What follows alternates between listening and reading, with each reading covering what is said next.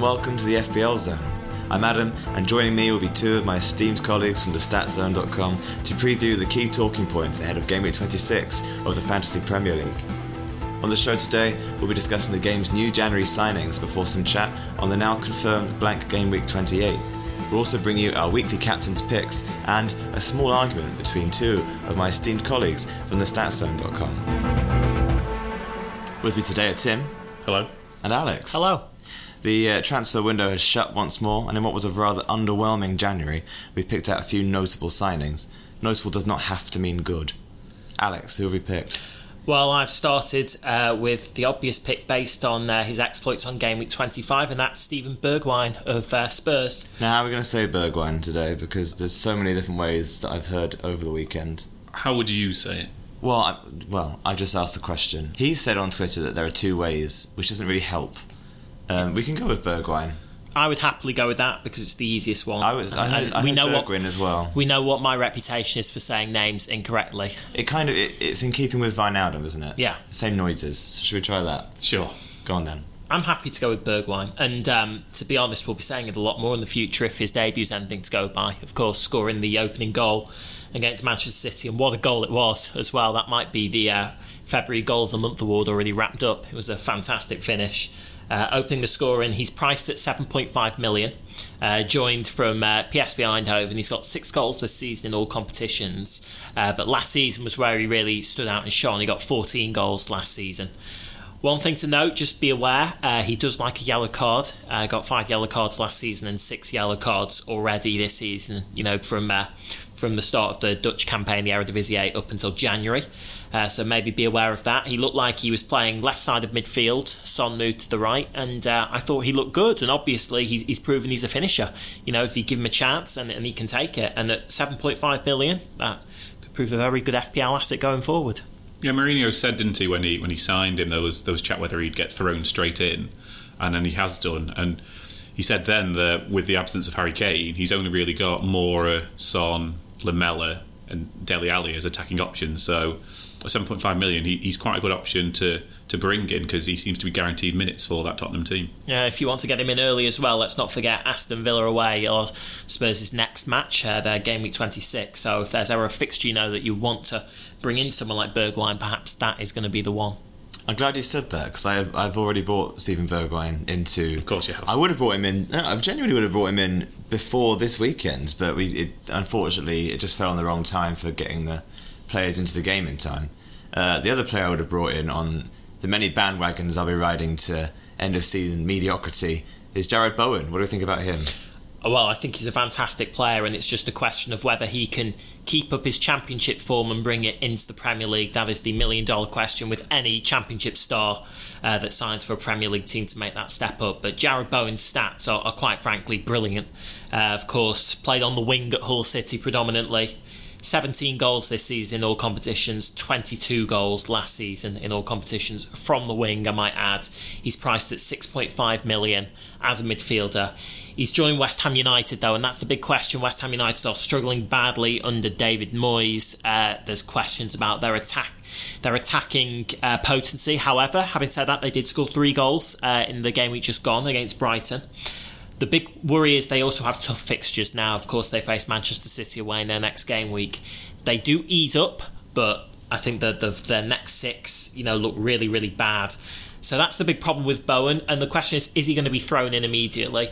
Because Robert Snodgrass, of course, scored twice in the game against Brighton. So is Bowen going to be thrown straight I in? I suppose there? that was my question to to you. You know, as, as the expert out of the three of us on on Championship football, who is he going to replace in that West Ham say quartet that move forward? You know, he's not going to displace Haller up top, and then Snodgrass, Lanzini, Antonio's been probably their best player this season. You know, who do you see dropping out to accommodate Fornals, him? do you think? Fornals, if the the thing that West Ham have a lot of okay attacking midfielders, so and so attack midfielders, but they don't have a real star. You know, Robert Snodgrass has done really well in the Premier League. I think since coming into since because he, he's he um, educated himself in the Football League, you know, the likes of Leeds and Norwich, and, and he's come into the Premier League and he's done well, but he's never really starred. Safe to say he, he got those two goals at a really good time because I personally think it would have been him that would have been on the block. I think Antonio has proved himself as when he's fit, he's a must start, but he hardly ever is fit, and that's the big question. Lanzini's another one. Lanzini always seems to be injured. I think David Moyes has to fit him in some way. If he plays the three pronged attack in midfield, I think Bowen has to play in one of those wing spots, whether it's for a Snodgrass or an Antonio, but some somebody has to come out for him because you can't dispute those goals in the championship. I'm sure, I'm sure you mentioned it, but he's classified as a midfielder. Yes. I mean, that could offer excellent out of position potential. You know, six and a half million. Well, absolutely. At the end, like I say, at the end, I'm going to mention it again.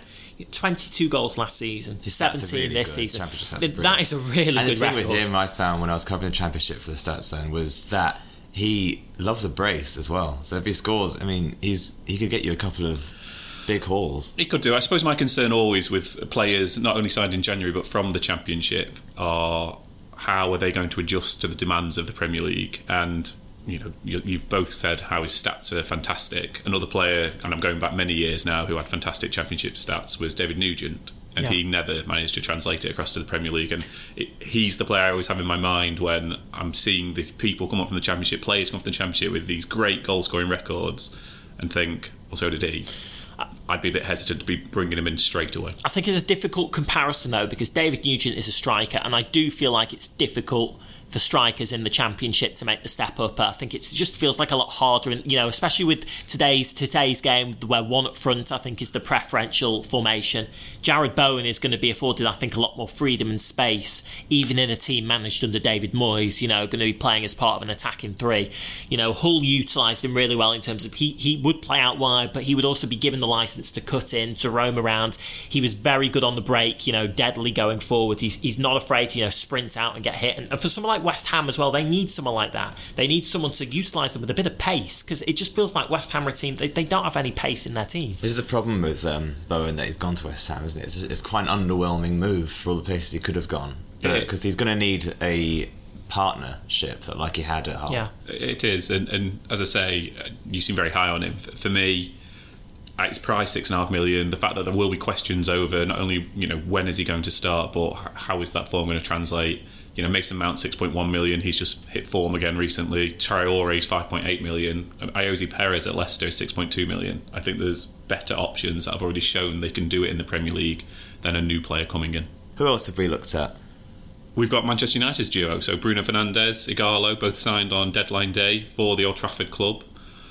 I think they're both actually quite good options, and that's going to surprise, I imagine, both of you in the room with that. Fernandes, everyone knows his record at Sporting, so I'm just going to throw some quick fire stats at you. Uh, 64 goals and 137 appearances in all competitions while at the Portuguese club.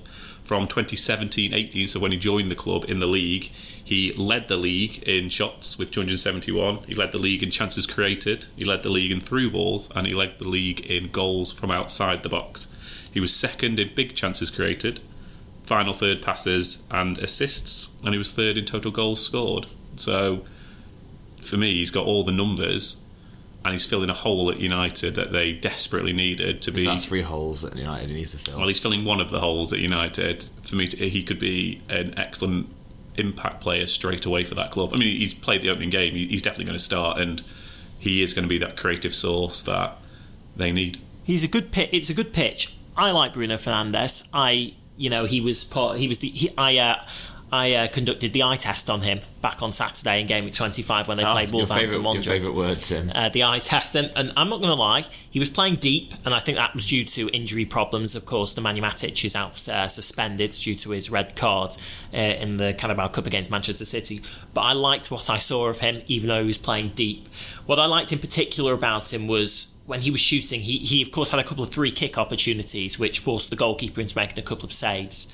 Now, while they were saves you would expect the goalkeeper to make, what, what stood out to me was just it was just I know this sounds a bit strange, but it was the power that generated from those free kicks. It, it reminded me a bit of Kevin De Bruyne and, and like the, the pace and power that Kevin De Bruyne gets on, on his shots from distance. And I could just tell from there why he scored goals outside the box and why he scored free kicks before. Because when you get that sort of power away and over the wall, you're likely to get them in the back of the net if you can direct them properly. I think he's one of those where you're going to see goals from outside the box and from free kicks going forward. And when Matic is back, you would expect him to actually play in that number 10 role rather than dropping deep. Would you expect him to be on free kicks moving forward? I don't see why not. I mean, Fred's taken over from Mata. I mean, the United fans couldn't believe it in that Carabao Cup semi-final yeah. that you know they've got a free kick with two minutes to go to, to draw level, and, and it wasn't Juan Mata on it. It was Fred, and he ably proved everyone right and banged it into the wall. So uh, yeah, I, I, don't see I don't see why not. There is no one at that club that can stand out at the moment as a free kick specialist. You know, Pogba's injured, Rashford's injured. They'd be your two top choices normally. So and he seems like a confident boy. You know, he came along most passes, man of the match performance. You know, demanding the ball from his teammates. I think he'll want to put himself on them. He's confident he'll be there. No, it's been a season of um, budget forwards, but I think we're all surprised at 6.5 million Odion Ighalo playing for Manchester United. Tim, you say you like this pick. I do like this pick. I like this pick for United. I, I know there was a lot of uh, talk on Twitter about how it was a poor signing for them, and I really don't think it is. You know, with Rashford gone, Lukaku obviously gone in the in the summer, uh, Sanchez not able to be recalled from his loan. I think he fills a hole, and he's someone that has got Premier League experience. You know, he played for Watford, 16 goals in 55 Premier League appearances for that team, and you know, Watford aren't one of the standout teams of the Premier League. If he's scoring one in about every three games for a club fighting against relegation, you'd like to think that for a team that, in theory, has more creative players, and particularly with Fernandes, we've saying joining the club with more creative assets, he's going to score more goals. And you know he likes to play on the final shoulder. Flores was talking about him when Quique Flores when he was manager at Watford praised him for his work ethic. Said how he was brilliant at just hounding it down. It was like having an extra man on the pitch when he used to play up front, and he used to do a lot of that dirty work for. Uh, I mean, Deeney did as well, but a lot of the dirty work for that Watford team. And I think he'll fit right into that United front line. And it also means that Martial. I mean, he's been underwhelming, shall we say, up front, can transition to the left hand side of that sort of attacking three Ighalo was the main man up top. I was happy to see Ighalo priced fairly by FPL. I think 6.5 million is a fair price for someone who is in no way guaranteed to start for Manchester United. I would I'll be interested to see, you know, his when he's I assume he will make an appearance in, in, in game week 26, but will he establish himself as a starter? I think is the main issue with Odion Ighalo. I really think he will, like because they they have so few options and they're all playing so poorly they are like Martial's not scored in many weeks now. You know, he's he doesn't seem to be enjoying his time up front. You know, he he is more effective when he's coming in from that left hand side. Daniel James, after an excellent start to the season, has just disappeared off the face of the planet, and you move across into Pereira, no. Well, it frustrates me because I'm a big fan of Mason Greenwood. Every time I've seen Mason Greenwood in the Premier League, especially at Old Trafford, he's looked very good, and he normally gets on the score sheet against those lower level Premier League teams. You know, scored against against Newcastle, for example, scored against Norwich. You know, when he's he's come, he he looks good, but Solskjaer is just re- so reluctant to start him in the Premier League. I think he's reluctant to put that level of pressure on someone that young.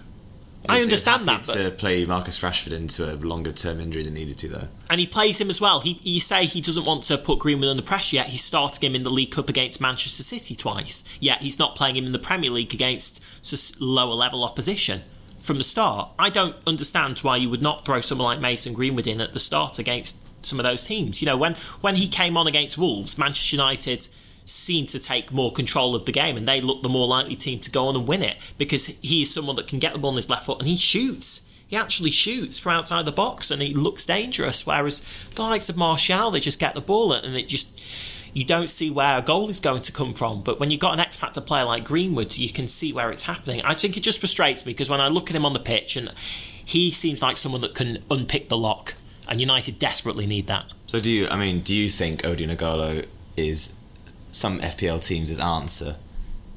I think he could be. Oh. I do think he could be actually as well because I, I, I do think he'll get a run in the first team. He's suddenly got Bruno Fernandes behind him. You know, I know he played deeper as we discussed in his first appearance, but I really think that's down to the fact that Matic was suspended. The moment Matic is back, he'll slot into that say number six role, and Fernandes will be pushed into the number ten role, and so you've got him supplying the ball to you you're going to create chances. He's going to create chances for you, and so you've got essentially Manchester United's arguably he's going to be their first choice forward shortly, being provided balls by Bruno Fernandes behind him, Martial out on one wing, and then any one out of say Greenwood or James on the other, chances will come for him, and he has scored when he gets them at Watford. I think it seems a very united thing for Ighalo to start, score two goals, everyone to bring him in, and then him just to not score ever again.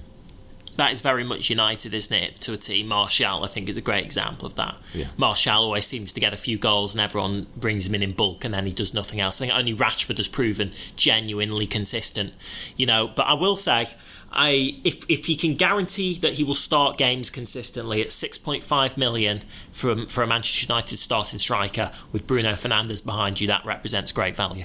Okay, well, let's talk about the blank game week in 28. Uh, Tristan touched upon it last week during uh, extra time. Uh, it's now been confirmed thanks to the Carabao Cup semi-finals. Uh, what does it look like, Alex? So the four teams that are confirmed to not be playing in game week 28 uh, because uh, they have blank game weeks due to the Carabao Cup final is Manchester City, Arsenal, Sheffield United, and Aston Villa. Manchester City versus Aston Villa is the Carabao Cup final. Uh, Arsenal and Sheffield United were those two teams' prospective opponents. So, as such, those four teams will not compete in game week 28 and they will face those fixtures down the line, which is yet to be announced by the Premier League. So, with that, the question you know I'm debating is what are FPL managers going to be doing with assets of these teams? So, you know, if you own a Sheffield United defender, if you own Dean Henderson, or if you own, obviously, uh, everybody seems to own Kevin De Bruyne, but what are you going to do if you own a Sergio Aguero as well? What are your plans? Jack Grealish, Aubameyang? Have you got any ideas, Tim, as, as an owner of any of these players? I think it's fair to assume that most FPL players will have, say, a Manchester City's Kevin De Bruyne and potentially a Sergio Aguero at least one defender from Sheffield United. I mean, we'll touch upon Lundstram very shortly, but a Lundstram or a Dean Henderson or a Baldock, even a John Fleck, who's been performing well in midfield, he could have come in. Jack Grealish for Aston Villa. You know, a lot of FPL managers will have him. So I think many of them will be in this boat whereby they haven't yet, or they're not able to, uh, in their current teams, put out 11 players for that blank game week 28. And as someone who is in that sort of position at the moment. I have 10 players currently available for me on that game week. I'm looking at keeping my big hitters, so I will not be transferring De Bruyne out. I think he's too valuable an asset to get rid of. I have Aubameyang. I will not be transferring Aubameyang out. Again, I think he's too valuable an asset. So instead, I've been looking at teams that have cheap FPL assets that you could potentially bring in for game week 28, game week 29, and possibly game week 27 if you wanted to bring them in a little earlier. So Southampton, they've got Villa in game week 27, West Ham in the blank game week 28, and Newcastle at home game week 29. And so that's a run of three very good fixtures. You know, defensive they've got a bit better. So Bednarek will come in for 4.2 million. If you haven't got Danny Ings yet, he's 7 million. Even a Ward Prowse in the middle, you know, he's in the lower 5 million regions. So I think he represents a very cheap. I think that team offers very cheap alternatives for people over a three game stretch of favourable fixtures. Uh, the other team to that, Wolves have good fixtures around there as well. Boly's just come back from injury. He's 4.7 million. So if you are wanting to move on a Lundstram, who does look like the one that, if you have him and are trying to make room for uh, a team that plays in game week 28 over a team that doesn't, he looks like he's been dropped anyway. So 4.7 million, you could bring him in um, next week, game week 27. They've got Norwich at home. Sure, they play Spurs away in game week 28, but it's a fixture. And then they've got Brighton at home again on game week 29. So again, another side with good fixtures around that blank game week.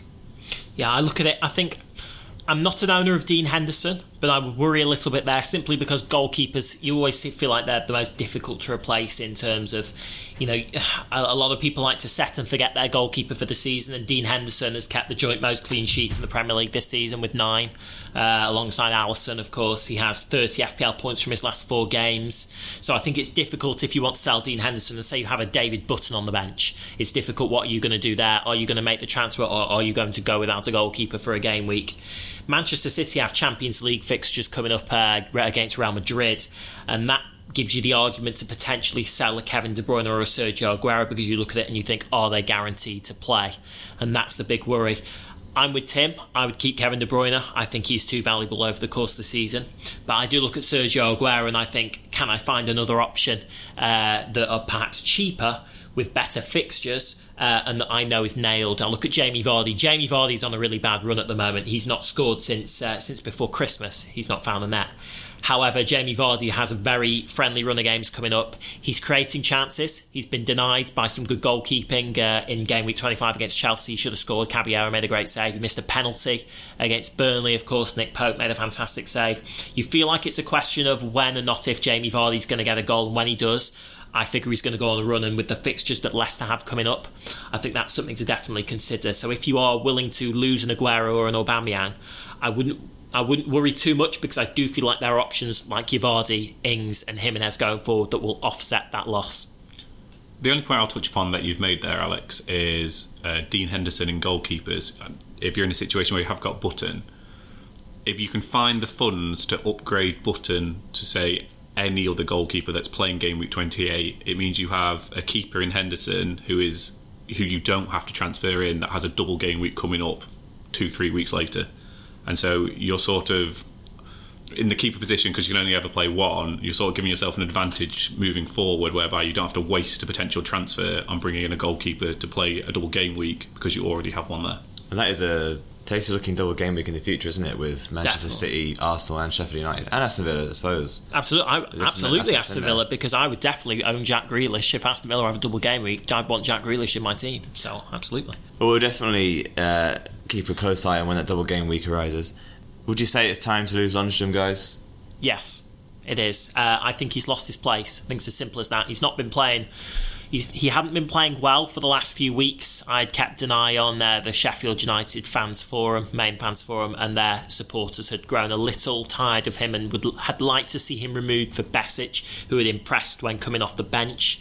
Um, so Besic got his chance against Manchester City, did well by all accounts, and then did well again in the FA Cup. But it's not Besic that's turned out to be the big threat. It's the new signing Sander Berge from Genk that has come straight into the team uh, in Lundstram's place, no messing about, and that it looks it's looking like he may have lost his it spot. was the signing of, of Berge that really made me think it's time to move on from him. When it was just Besic, I know the Sheffield United fans had been clamouring for him to come in, but he performed well, but I wouldn't say he was outperforming Lundstram. You'd still be confident of Lundstram getting a few games in. He's now potentially got two people ahead of him in the pecking order. You know, I don't think he's going to play as much anymore, and it's time to cash. If you've had him since the beginning, he's, he's worth 5.1 million now. Yeah. you got him at four. It's time to cash in for that extra half a million and, and move on from him. Yeah, I agree. And it'll be interesting to see how Sheffield United move forward formation wise. They played the same formation against Crystal Palace with Berge as part of the midfield three. It was interesting to see there was a bit of speculation that now Sheffield United have virtually secured their safety, that Chris Wilder is going to refer to a more attacking formation that he utilised for the Championship, bringing back the number 10 um, and playing the two in central midfield instead. And that would involve Berge and Norwood playing the central midfield and Fleck, who is very cheap, moving into that number 10 role. As a Fleck owner, I am hoping that he returns because he's been performing excellently. Fleck when in that midfield three, the idea of him getting pushed further forward for 5.1 million again and double game week coming up very soon, it's it's a very attractive proposition. Speaking of attractive propositions, Alex, who have we got in our captain's picks this week? We've got a lot of attractive propositions in our captain's picks this week, Adam. Uh, starting with, in my opinion, the most attractive of the lot, Sergio Aguero. Do you mean uh, physically or Both. yeah, Sergio nice. Aguero. He's a beautiful man. he is at home to West Ham United. 12 million. This choice won't come as a surprise for anyone. In my opinion, it's going to take someone very brave if you own him to not put the captaincy on him. He didn't score against Spurs last weekend in game week 25. Having said that, he should have had a hat trick in the first half, in my opinion. Uh, fantastic save from Hugo Lloris, uh, tipping using his leg to tip one onto the post. He won a penalty which wasn't converted. He missed a sitter right in first half stoppage time where the goalkeeper had committed himself to the ground and Aguero couldn't get his foot round it and turn it into the goal. Instead, hit the side netting. He had a, a couple of runs into the area but couldn't get his shot away. Of course, he also didn't have a penalty, which baffles me. Like Pep seems to have somehow made an issue where there wasn't any in this penalty rotation. I think it is to do with the fact that he missed against Hugo Lloris in the Champions League, and also I might add this: people didn't. This wasn't mentioned at the time of the commentary. Aguero had taken a little kick at that time, and he looked like he was just limping a tiny bit. He ran it off, but he looked like he was limping a bit. And if he was about to run up and take a kick with his right foot, I was just wondering whether you know it was hurting a little bit, and maybe that made a small impact on it. Plus, Gundogan had a 100% record from penalty spot at the time. I understand. I, I was expecting Aguero to step up too, but I just feel like Gundogan had taken the most recent one and scored. I could understand it in a way. I, I just don't. So Aguero, 26 goals from 30 penalties taken in City colours. Where why take the penalty duties off your Premier marksman up front? He scored his last nine pe- Premier League penalties as well. But like I say, he missed against Hugo Lloris in the Champions League. I think that had something to do with it. But Gundogan missed. Aguero did not get the assist that he would have been due. Um, it was a surprise, absolutely. But this is the point. Manchester City have previously bounced back very well from defeat. Let's think about smashing Watford 8 0 after losing to Norwich. After losing to Wolves 3 2 on Boxing Day, uh, they came back and beat Sheffield United um, 2 um, 0 in that game. Uh, and Sergio Aguero scored in that game as well. Um, I just feel like it's going to be, it could be one of those games really against the West Ham team low on confidence. I feel like they'll play a low block. The last team to play a seriously low block against Manchester City was um, Aston Villa away from home, and Manchester City went two up front in that game, and they smashed them by six goals to one. I wouldn't be surprised if they go two up front again with Gabriel Jesus. Aguero scored a hat trick. That was the one, and um, I'm just, I just feel like I, I could see that happening against a team like West Ham that are going to put the men behind the ball. It'll be interesting to see what Pep goes with, but either way, I think Aguero is a brilliant option for the captaincy this week. You can't see that me and Tim are both nodding. I, I, I just I think he's absolutely nailed on for a goal. I would be for us non-Aguero owners, which is me actually out of the two of us over here. You should be who, quaking. Who else is available on the captaincy department? Well, of course there is the obvious Mo Salah away at rock bottom Norwich. Um, of course, Sadio Mane was forced off by injury uh, during Liverpool's two-one win away at Wolves, and that was the first of their two game week 24 matches. As a result, Mo Salah stepped up to the plate, uh, as he normally does when Mane isn't there uh, and is registering attacker returns for fun. In those two games that he's played without uh, Mane, he's got three goals and one assist. It's seen him race to 14 goals and six assists for the season so far, uh, as Liverpool get closer and closer to that first Premier League title. And of course, I want to mention that Mo Salah scored and assisted against Norwich on the opening day of the season. So um, he has previous against the Canaries, so he looks back to his FPL best. He should be capable of continuing his hot streak. Um, my third pick is Danny Ings, only 7 million against Burnley at home. I feel like some managers may have forgotten about Danny Ings. Uh, because he's gone his last three Premier League appearances without a goal, but I think it's worth mentioning.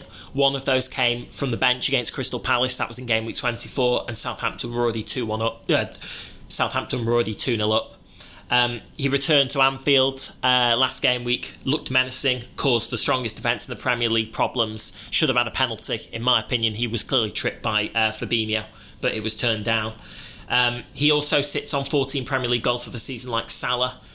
Burnley, I think I feel like it's a good opportunity for Ings to recapture the form that saw him score 10 goals in 10 Premier League starts between game weeks 12 and 22. Southampton also have four goals in their last three Premier League home games. Of course, he used to play for Burnley as well. I always like that as a, little added extra. I have no comment on the Danny Ings pick, as again, he is someone I don't own, and therefore, in Alex's this... pick so far, I am with Salah. Well, here well, is, here is, I was going to sorry. So, this podcast isn't called "Who's in Tim's Team."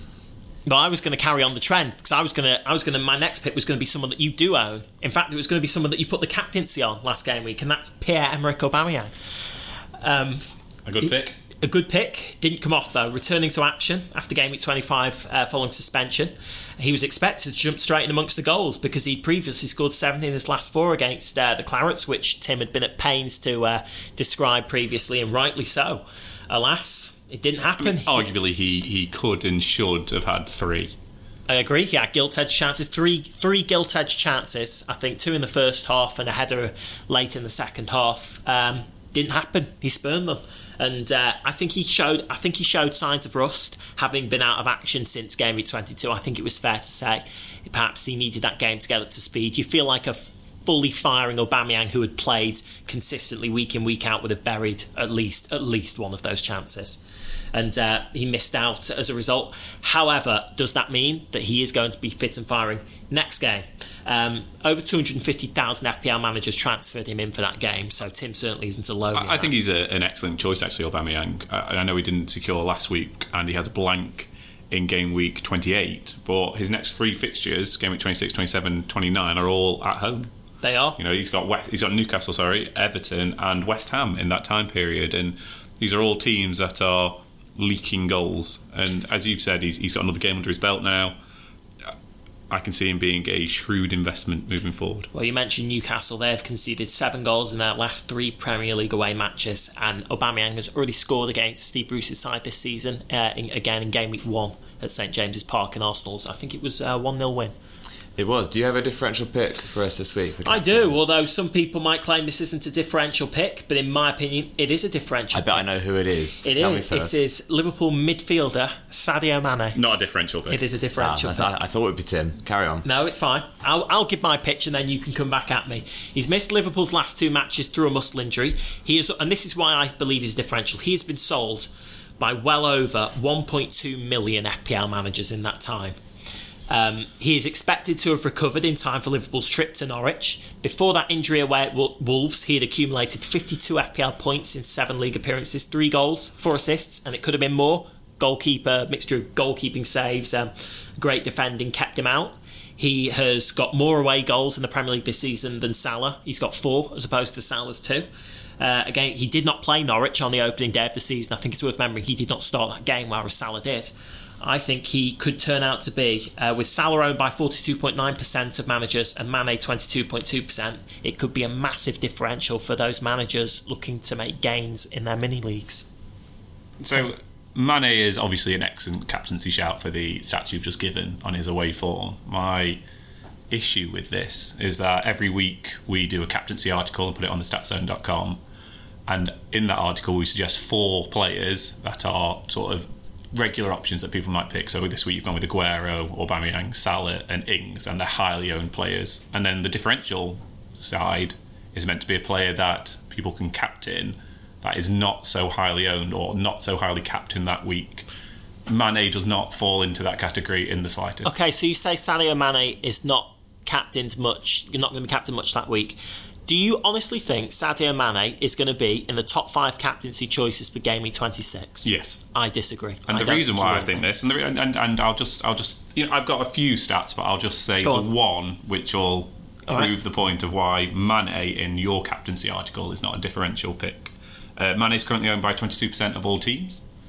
He's currently owned by 22% or 22.81% of those teams in the top 10,000. So he's not owned by loads of dead teams. It's still active teams in the top 10k.